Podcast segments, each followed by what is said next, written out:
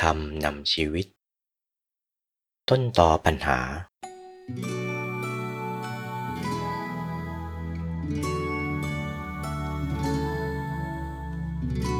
เมื่อสังคมนั้น หมู่คณะนั้น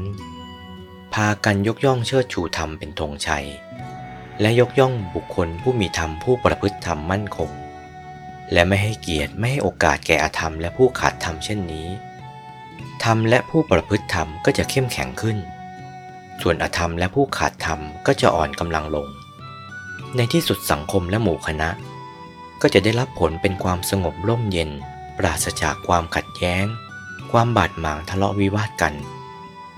ปัญหาสิ่งแวดล้อม ปัญหามลพิษต่างๆ ปัญหาจริยธรรม ปัญหาครอบครัว ปัญหาสังคมต่าง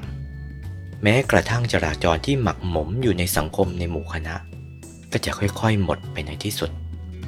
เพราะแท้จริงแล้วปัญหาต่างๆ เกิดมาจากต้นตอใหญ่เพียงจุดเดียวเท่านั้น คือคนที่ขาดธรรม จากคนที่ไม่ประพฤติธรรมนั่นเอง จากบทเทศนา ธรรมปักกะกถา วันที่ 22 สิงหาคม พุทธศักราช 2538